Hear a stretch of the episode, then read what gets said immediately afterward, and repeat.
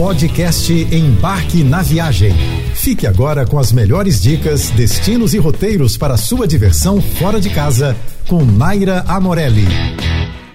O Carnaval no Rio de Janeiro é uma das festividades mais famosas e aguardadas do ano, ainda mais depois de todas essas restrições causadas pela pandemia.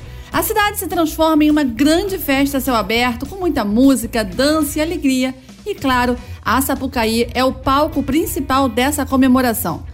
Se você está em busca de uma experiência diferente nesse carnaval, assistir aos desfiles da Sapucaí em um camarote é daquelas que eu particularmente amo. Além de oferecer uma visão privilegiada da avenida, os camarotes ainda contam com uma infraestrutura completa, incluindo gastronomia de primeira, open bar, serviços diferenciados, como por exemplo, um espaço para fazer aquela maquiagem mais produzida, dar uma arrumada na cabeleira, fazer uma massagem rapidinha nos intervalos dos desfiles e muito mais.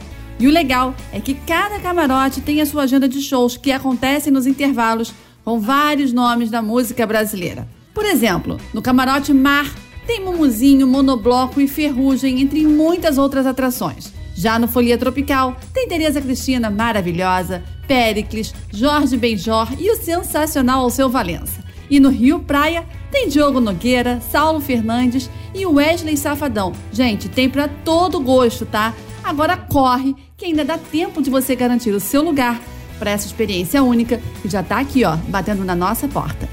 A época mais esperada pela maioria dos brasileiros já está aí, batendo na nossa porta. Mas acredite, tem quem prefira aproveitar o período para descansar e curtir um passeio mais tranquilo, longe dos grandes centros de folia. E se você ainda não tem nada planejado, corre que ainda dá tempo de amanhã mesmo arrumar as malas, dar uma revisada no carro e tirar uns diazinhos de sossego. Um destino muito cobiçado pelos brasileiros que amam curtir um ar mais fresquinho, Campos do Jordão, em São Paulo, é uma cidade carregada de charme e romantismo. Um dos lugares mais visitados do Brasil por conta de suas belas paisagens, clima ameno, hotéis e pousadas para todo gosto e bolso, e oferece também passeios para a família toda, sem contar com a alta gastronomia, que é reconhecida nacionalmente. Campos do Jordão tem atrações para o feriado inteiro e uma excelente opção para quem quer fugir da folia. E outro lugar para fugir do agito do carnaval e ficar em contato muito íntimo com a natureza é Itatiaia, no sul do estado do Rio. Essa é uma ótima opção para se descolar totalmente do agito. O Parque Nacional de Itatiaia conta com muitas opções de trilhas de diferentes níveis. Isso significa que, mesmo que você não esteja na sua melhor forma, ainda assim vai encontrar uma trilha feita para você desbravar curtindo apenas aquela vibe gostosa de paz que o lugar oferece. Aproveite e bom carnaval! O carnaval é uma das épocas mais animadas do ano e viajar com amigos é ainda mais divertido, não é? Mas para que a viagem não acabe sendo um peso no orçamento, é importante ter alguns cuidados simples para economizar.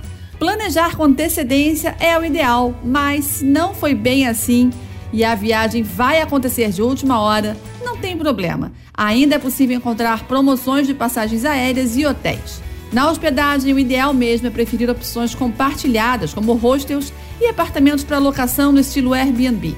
Assim fica mais barato do que você ficar em hotéis tradicionais.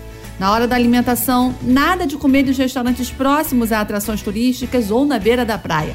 Eles sempre são mais caros.